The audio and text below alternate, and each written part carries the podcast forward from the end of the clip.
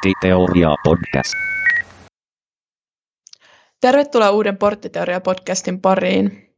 Porttiteoria-podcast käsittelee arkkitehtuuria ja sen ilmiöitä kahden arkkitehtiopiskelijan näkökulmasta. Täällä äänessä Helja. Mä olen arkkitehtiopiskelija Aalto-yliopistossa ja äänitän tätä täältä Aalto-yliopiston kampukselta Otaniemestä. Työparinani on Havu. Moikka!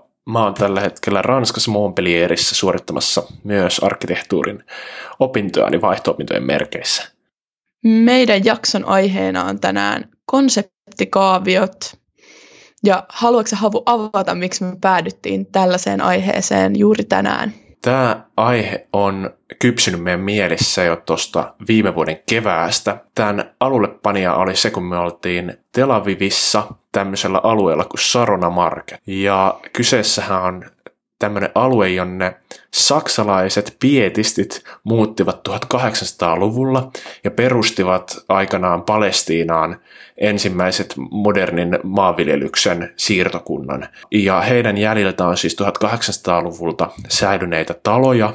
Nykyään sille alueelle, joka sitten alkoi vähän ränsistymään vuosisatojen aikana, niin on sitten rakennettu tämmöinen valtava torniostoskeskus, siellä kun käyskentelee, niin on tosi outoa katella niitä vanhoja taloja, jotka onkin muutettu McDonald'seiksi ja Adidaksen ja, ja muiden tämmöisten huippubrändien myymälöiksi. Ja me oltiin siellä, että mikä, mi, mikä tässä nyt voi olla niinku taustalla, että tämmöinen muinaismuistomerkki niin onkin muuttunut kaupalliseksi puistoksi, kunnes sitten me tajuttiin, että aa, että tämähän on näyttänyt tosi hyvältä konseptitasolla.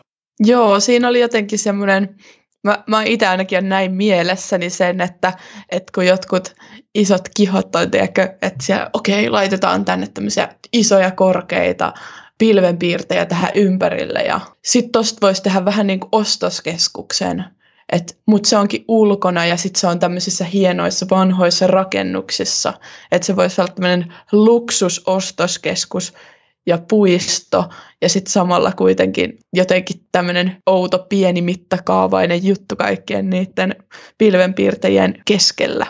Jep, mutta ehkä sitten lopputulos onkin aika hämmentävä ja jostain, joka on tavallaan historiallisesti arvokasta, niin onkin tullut tavallaan kapitalismin työkalu. Mutta mikä rooli konsepteilla ja konseptikaavioilla on nykyopetuksessa? No siis kyllä mä näen, että se on tosi semmoinen korostunut jossain määrin, että ainakin suunnittelukursseilla niin kaikkien niin kuin peruspohjapiirrosten ja leikkausten ja julkisivukuvien lisäksi niin on tosi tärkeää, että aika aikaisessa vaiheessa sulla on jo joku, joku semmoinen selkeä konsepti, kaavio, millä sä sitten niin kuin myyt sen sun oman ajatuksen opettajille ja opiskelijoille ja muille ihmisille, niin se on silleen ehkä korostunut, ja, tai että se on tosi tärkeä, tärkeässä roolissa.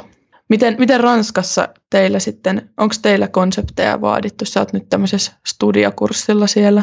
No Ranskassa ei vaadita konseptikaavioita. Se on jotain, mitä paikalliset ei, ei oikein ehkä arvosta, mutta on tosi tärkeää olla eh, niin sanottu intention, eli aikomukset sen suhteen, mitä on tekemässä.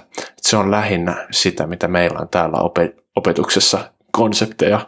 Joo, että siinäkin on niin vaihtoja. Just, että alettiin miettimään sitten, että mistä tämä niin kuin konseptien niin kuin merkitys on tullut, koska en tiedä, onko ollut aina opetuksessa mitä, mitä ajatuksia sulla heräsi tästä? Ainakin semmoinen toimisto jo, tai toimija, joka on jollain tavalla ehkä vakiinnuttanut konseptikaavioiden merkityksen nykyarkkitehtuurissa on tietysti tanskalainen BIG eli Bjarke Ingels Group. Ja tämä toimistohan on tunnettu siitä, että ne tekee mitä hurjimpia ehdotuksia. Ne on tehnyt kaikkea vuorenmuotoisista asuintaloista niin kuin spiraaliksi kiertyviin pilvenpiirtäjiin, mutta kaikki nämä ideat esitetään semmoisina simppeleinä laatikoina ja värillisinä nuolina, jotka sitten dia dialta vähän vääntyilee tai kääntyilee, ja sitten lopputuloksena se tosi monimutkainen konsepti onkin esitettävissä muutamalla helpolla pikkudialla. Joo, Joo ne on jotenkin tosi silleen koukut pelottavia. Tai mä muistan, että jossain vaiheessa, kun löysin nämä eka kertaa, niin sitten mä kävin selailemassa niitä. Ja jotenkin semmoisia, niistä tuli semmoinen, semmoinen niin kuin, että, oh, että näin ne vaan, niin kuin, tästä vaan, niin kuin, toi vaan vähän kääntyy ja sitten se onkin parempi. Ja, et ne on kyllä tosi hyvin saanut sen idean heidän arkkitehtuurin erinomaisuudesta myytyä. Tai että se, niin kuin, se on oma taiteenlaji. Mutta sitten samalla on myös ehkä herännyt semmoisia, että onko tämä onko kuitenkaan aina se oikea lähtökohta, että lähtee miettimään, että miten me saadaan tämä meidän arkkitehtuurin idea myytyä mahdollisimman niin kuin yksinkertaisesti. Että just kun vertaa tuohon teidän aikeeseen, että aie on vähän niin kuin, että mihin lähdet, tai että mitä sä aiot toteuttaa. Ja konsepti voi olla sitten ehkä enemmän semmoinen mainos siitä, että minun idea on tosi hyvä. Ja tästähän on itse asiassa aika mielenkiintoinen esimerkki tällä hetkellä. Ja vielä Pohjoismaissa oma, eli Office for Metropolitan Architecture, joka on tällä hetkellä ehkä maailman suurimpia ja tunnetuimpia toimistoja, niin on toteuttanut just Tukholmaan Noora Tornen nimisen projektin. Ja Eikö se ole vielä kesken? No siinä on toinen näistä kahdesta tornista on nyt saatu viime vuoden marraskuussa ymmärtääkseni Joo. valmiiksi ja toista rakennetaan, eli on, on tavallaan kesken. Mutta ajankohtainen projekti. Kyllä, ja, ja on, on listattu eri arkkitehtuurimedioissa niin kuin vuoden odotetuimmaksi projektiksi. Eli suuret odotukset siitä on ollut ja on varmasti edelleen. Mutta se julkisuus on vaihtunut aika, aika nopeasti, koska siinä, mikä aluksi vaikutti tosi helpolta ja, ja halvalta, on löytänyt suunnittelijan Reinier de Graafin oman, oman lausunnon, jonka nyt vapaasti tässä suomennan. Eli tarkoituksena olisi luoda mahdollisimman suurta monimuotoisuutta asumiseen, mahdollisimman vähällä määrällä esivalmistettuja elementtejä, jonka tarkoituksena sitten olisi, että tämmöisillä esivalmistetulla elementeillä pystyttäisiin tekemään tästä tornista mahdollisimman individuaali ja ehkä antaa, antamaan tilaa myös humanismille. Mm. Aika, aika hienoja aikeita, mutta sitten kun tämä on toteutunut, niin ollaankin huomattu, että se alun perin hieno idea esivalmistetuista yksiköistä niin ei ole ollutkaan ehkä kovin kustannustehokas. Ja ehkä sitten tämä humanismin tavoittelu onkin, onkin kääntynyt siihen kovien hintojen tavoitteluun, koska täällä tornissa ne asunnot on sitten myynnissä yli seitsemällä miljoonalla dollarilla. Tukholmassa, eli ehkä, ehkä sitten lopputulos ei enää olekaan semmoista kovin monimuotoista asumista, vaan mm. kohderyhmänä on ehkä he, joilla on varaa. Joo, ja tässä me just alettiin miettimään sitä, että kun konseptissa otetaan semmoisia niin kuin ajatuksen tasolla, että okei, että jos me halutaan tehdä halpaa ja, tai semmoista edullista ja jännittävää arkkitehtuuria, niin olisiko tämmöinen modulaarisuusajattelu siihen vastaus. Ja sitten taas just kun on ollut aikeina, että saataisiin individualismia ja sitten humanismia tähän arkkitehtuuriin, niin sitten taas, että jos, jos se muotokielellinen ajatus siitä, miten se voisi ehkä saavuttaa ilman tämmöistä ehkä tutkimista ennen kuin se niin kuin ollaan jo menty myymään se idea, niin silloin sä et oikeastaan pysty niin kuin peruuttaa siitä, että, aa, että vaikka me nyt aiottiin tehdä modulaarista esivalmistettua juttua, niin se ei ehkä vastaakaan siihen meidän alkuperäiseen aikeeseen tehdä kaikille sopivaa arkkitehtuuria, joka niin kuin, vastaisi tämmöisiin inhimillisiin ongelmiin, kuten raha. Konseptissa voidaan niin kuin asettaa itselleen väärä järjestys, että eka mietitään, että miten sen saa myytyä ja sitten keksitään joku helpolta näyttävä asia, joka myy sen, mutta sitten ei oikeastaan vastaa niihin aikeisiin, mitä on lähetty hakemaan haluaisin nostaa esiin myös sen, että samaan aikaan, kun tämä Norra Torn otettiin käyttöön tai julkistettiin, niin samaan aikaan julkistettiin myös Bjarke Ingres Groupin vastaava kaltainen kohde Kööpenhaminaan, jonka nimi on Dort Heavy Residence, ja kuulijoiden toivomuksesta niin nämä kaikki meidän mainitsemat kohteet niin löytyy myös meidän Instagram-storista. Eli sieltä löytyy, jos, jos nimet alkaa mennä sekaisin. Ja konsepti oli ihan samanlainen, eli yritettiin va- valmistaa modulaarisista esivalmistetuista kuutioista jollain tavalla niin kuin edullista, mutta silti ei niin kuin halpaa arkkitehtuuria ulkomuodollisesti. Ja ihan samalla idealla niin ollaankin onnistuttu toteuttamaan ehkä se konsepti, koska lopputuloksena tässä projektissa niin oli 66 valmista kotia, jotka on Kööpenhaminan mittakaavassa tosi huokeita. Että esimerkiksi neljän makuuhuoneen asunto, jonka huonekorkeus on kolme ja puoli metriä, keittiössä jopa neljä ja puoli metriä, mikä on siis aika hurjaa, mm. niin tänne hinta vuokra kuussa on 1350 euroa about. Ja, ja tämä on sitten synnyttänyt sellaisen ilmiön, että nähtävästi jonotuslista näihin asuntoihin niin on tällä hetkellä arviolta 10 vuotta. Joo, että tässä sitten tämä aie saatiin toteutettua. Niin, ja tässä ehkä päästäänkin siihen asiaan just, että kummallakin oli sama konsepti, mutta lopputulos on täysin eri. Mm. Niin mikä tavallaan on sen konseptin merkitys suunnitteluprosessissa, jos se ei välttämättä... Niin takaa sitä. Joo, joo, tämä oli ehkä tämä, mitä olen sitten miettinyt. Ja ehkä se on sitten se, että konseptissa olisi tosi tärkeää, että se kyseenalaistettaisiin ja miettisi myös, mihin lopputulokseen pyritään ja että palveleeko se konsepti sitä lopputulosta lainkaan konseptissa helposti ehkä yhdistää semmoisia asioita yhteen, kuten just, että okei, modulaarinen, esivalmistettu on sitten sama asia kuin edullinen, vaikka sitten se on oikeasti paljon niin kuin monimutkaisempi rakenne siinä taustalla, että onko se modulaarinen oikeasti edullista, onko edullinen rakentaminen sitten aina modulaarista. Ja ehkä se on se konseptikaavio, jossa niin kun helposti niissä on se päämäärä yksinkertaistaa se idea, mutta jos se yksinkertaistetaan liikaa, niin sitten se ei palvele oikeastaan mitään. Sitten se on vaan semmoinen joku henkilökohtainen mielipide tai oletta, tai joku tämmöinen niin kuin ihan vaan mainos.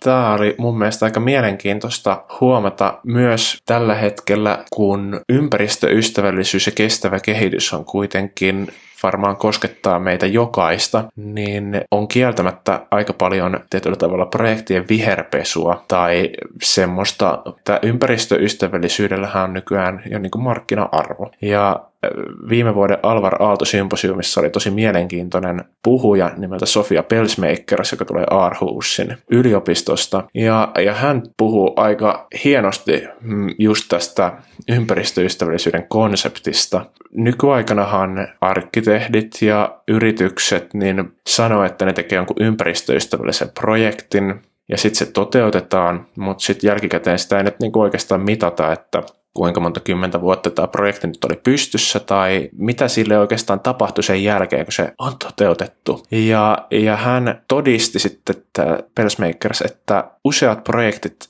ei oikeastaan ole kovin ympäristöystävällisiä sen jälkeen, kun ne on toteutettu, vaikka niistä on mm. luvattu tavallaan kuuta taivalta. Ja hän nosti sitten ympäristöystävällisyyden merkityksen vähän erilaisille tasoille sillä, että totesi, että niin, että itse asiassa kenelläkään ei ole oikeutta todeta, että hänen konseptinsa on ympäristöystävällinen, vaan ympäristöystävällisyys on asia, mikä voidaan todeta jälkikäteen valmista projektista toteutuneiden mittausten ja tosiasiallisen tilanteen mm. mu- mukaan ja pohjalta. Joo, että ehkä, ehkä konseptissa olisi tosi tärkeää, että ei, ei niin kuin sekoitettaisi, tai että sillä on niin helposti sekoittaa, että meillä on nyt tässä viherkattoja, eli, tai viherseinä, niin tämä on nyt sitten ympäristöystävällinen, koska se vaikuttaa siltä ensisilmäyksellä ehkä, ehkä konseptin niin kuin lähtökohdat voisi olla mieluummin jotain semmoista, just ehkä niitä aikeita, että mihin me pyritään tällä suunnittelulla. Ja sitten ne pyrkimykset perusteltaisiin ehkä jollain tutkitulla tiedolla, eikä semmoisella niin kuin semmoisilla olettamuksilla. Kyllä. Täällä Sofie Pelsmakersillä oli joku tämmöinen konsepti siitä, että miten sit niinku arkkitehtuurin ja ympäristöystävällisyyden suhdetta pitäisi arvioida. Joo, hän, hän, hän nosti esiin tämmöisen kolmen P-kirjaimen säännön people, jolla hän tarkoitti sitä, että ihmiset pitäisi osallistaa alusta asti, koska usein projektit, joita ei osallistettu, niin niillä ei ole sitten ehkä semmoista sosiaalista kestävyyttä. Performance, eli asioita voi aina e- etukäteen mitata mutta, tai arvioida, mutta ne pitäisi oikeasti mitata jälkikäteen ja niiden pitäisi sitten vaikuttaa tulevaan suunnittelutyöhön. Ja poetics, jolla hän tarkoitti sitä, että olkoon kuinka ympäristöystävältä sitä tahansa tai ei, niin kyllähän ihmiset ylipäätään käy kauniista esteettisistä asioista ja jollain tavalla olisi tosi tärkeää, että ympäristöystävällisyys tarkoittaisi sanana esteettisiä asioita, eikä sitä yhdistettäisi semmoisiin vähän oudon muotoisiin kuutioihin, mistä sojottaa erilaisia härpäkkeitä. Mutta nyt me haluttaisiin ehkä nostaa tämmöinen, missä se konseptin lähtökohdat on oikeasti ollut, että tutkitaan asia loppuun asti. Ja sä oot itse asiassa käynytkin tässä kohteessa. Joo, kyseessähän on alue Kaliforniassa Sea Ranch, jonka rakentaminen alkoi 1960-luvulla. Ja ihan ensimmäinen asia, mitä tehtiin ennen kuin sinne mitään alettiin rakentamaan, oli, että paikallinen maisema-arkkitehti Lawrence Halperin teki huolellisen pohjatutkimuksen siitä, että mikä, miten alueen kasvillisuus on muuttunut vuosikymmenten aikana, vuosisatojen aikana, ja meni näissä omissa tutkimuksissa aina jurassiselle aikakaudelle asti, ja miten ihminen on vaikuttanut milläkin vuosikymmenellä, kun oli kultakuume ja, ja, ja, ja muuta, niin tavallaan alueen imagoon ja, ja luontoon. Ja, ja tämmöisen huolellisen tutkimuksen pohjalta sit koosti tämmöisen helposti ymmärrettävän ja vaikuttavan konseptikaavion, johon sitten suunnittelijat pohjasivat heidän työnsä. Ja tämä alue on yhä edelleen niin hyvin vaikuttava, koska jotenkin se arkkitehtuuri on osa sitä luontoa ja se tuo siihen ehkä uuden kerroksen, eikä niinkään alista luontoa sille arkkitehtuurille päinvastoin. Joo, ja se tosiaan se on jännittävä se, niitä, se kuva, millä tämä koko konsepti kohteesta on tiivistetty, koska se on vaan just tämmöinen, no siis oikea konseptikaavio, mutta sen sijaan, että siinä olisi jotain arkkitehdin henkilökohtaisia oletuksia tai kaupallista päämäärää, niin se onkin oikeasti konseptikaavio huolella tehdystä työstä, joka on tutkinut aihetta todella syvällisesti. Ja just, että konseptikaaviossa sä et oikeastaan välttämättä niin huomaa tai hahmota sitä, mitkä on NSN lähteet, mikä sitten voi johtaa siihen, että perusteettomat konseptit tai lupaukset jostain ympäristöystävällisyydestä voidaan lyödä läpi silti. Niin, että sehän on tosi mielenkiintoista, että jos tehdään raporttia, joka on akateeminen raportti, niin käytännössä jokaisen väittämään niin vaaditaan viitteet ja lähteet, mutta sitten sä voit tavallaan luvata melkein mitä tahansa konseptikaaviossa, ja koska konseptikaavio ei ole siinä määrin ehkä virallinen dokumentti, niin eihän sitä tarvitse lähteistä. Mutta mi- nyt me voitaisiin ehkä näiden kaikkien esimerkkien jälkeen siirtyä meidän porttiteoriaan. No ehkä mun porttiteoria tästä olisi se, että konseptikaavion ehkä tulisi olla semmoisen huolellisen tutkimuksen selittävä päätelmä, joka sitten ehkä kiteyttäisi niitä omia huomioita kuulijalle tai katsojalle, eikä, eikä markkinoinnin väline, missä sitten heitetään joku idea, tehdään siitä konsepti ja sitten suhtaudutaan tähän konseptiin mm. kuin se olisi tutkimuksen lopputulos. Mulla ehkä, mulla ehkä heräsi sellainen ajatus, että konseptikaavioita tarvitaan, että totta kai me tarvitaan jotain, millä me saadaan meidän ideat myytyä.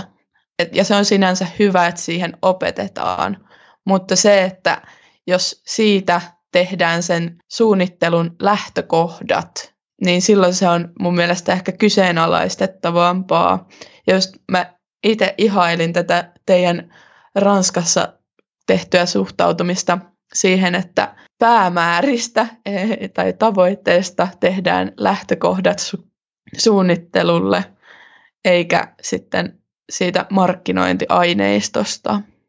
Niin, mutta se on, se on mun mielestä tärkeää ajatella, tota, että kun sä näet jotain silmäkarkkia, missä on joku hieno konsepti, niin ihan samalla tavalla kuin tekstissä, niin ehkä pitää kysyä lähteitä. Mutta meillä on kaikki kuvat meidän puhumista kohteista tuolla meidän Instagramissa porttiteoria alaviiva podcast, joten jos jäi mietityttää, että miltä meidän puhumat kohteet näyttää ja haluatte vähän lisää materiaalia tämän pohjalle, niin sieltä löytyy, menkää seuraamaan. Ja jos sinulla on joku konsepti, kaavio, joka on mielestäsi poikkeuksellisen puhututtava tai muuta aiheeseen liittyvää kielen päällä, niin osallistu keskusteluun myös Instagram-sivuillamme. Sieltä saattaa myös löytyä konseptikaavio siitä, miksi konseptikaaviot ei toimi ensi viikkoon.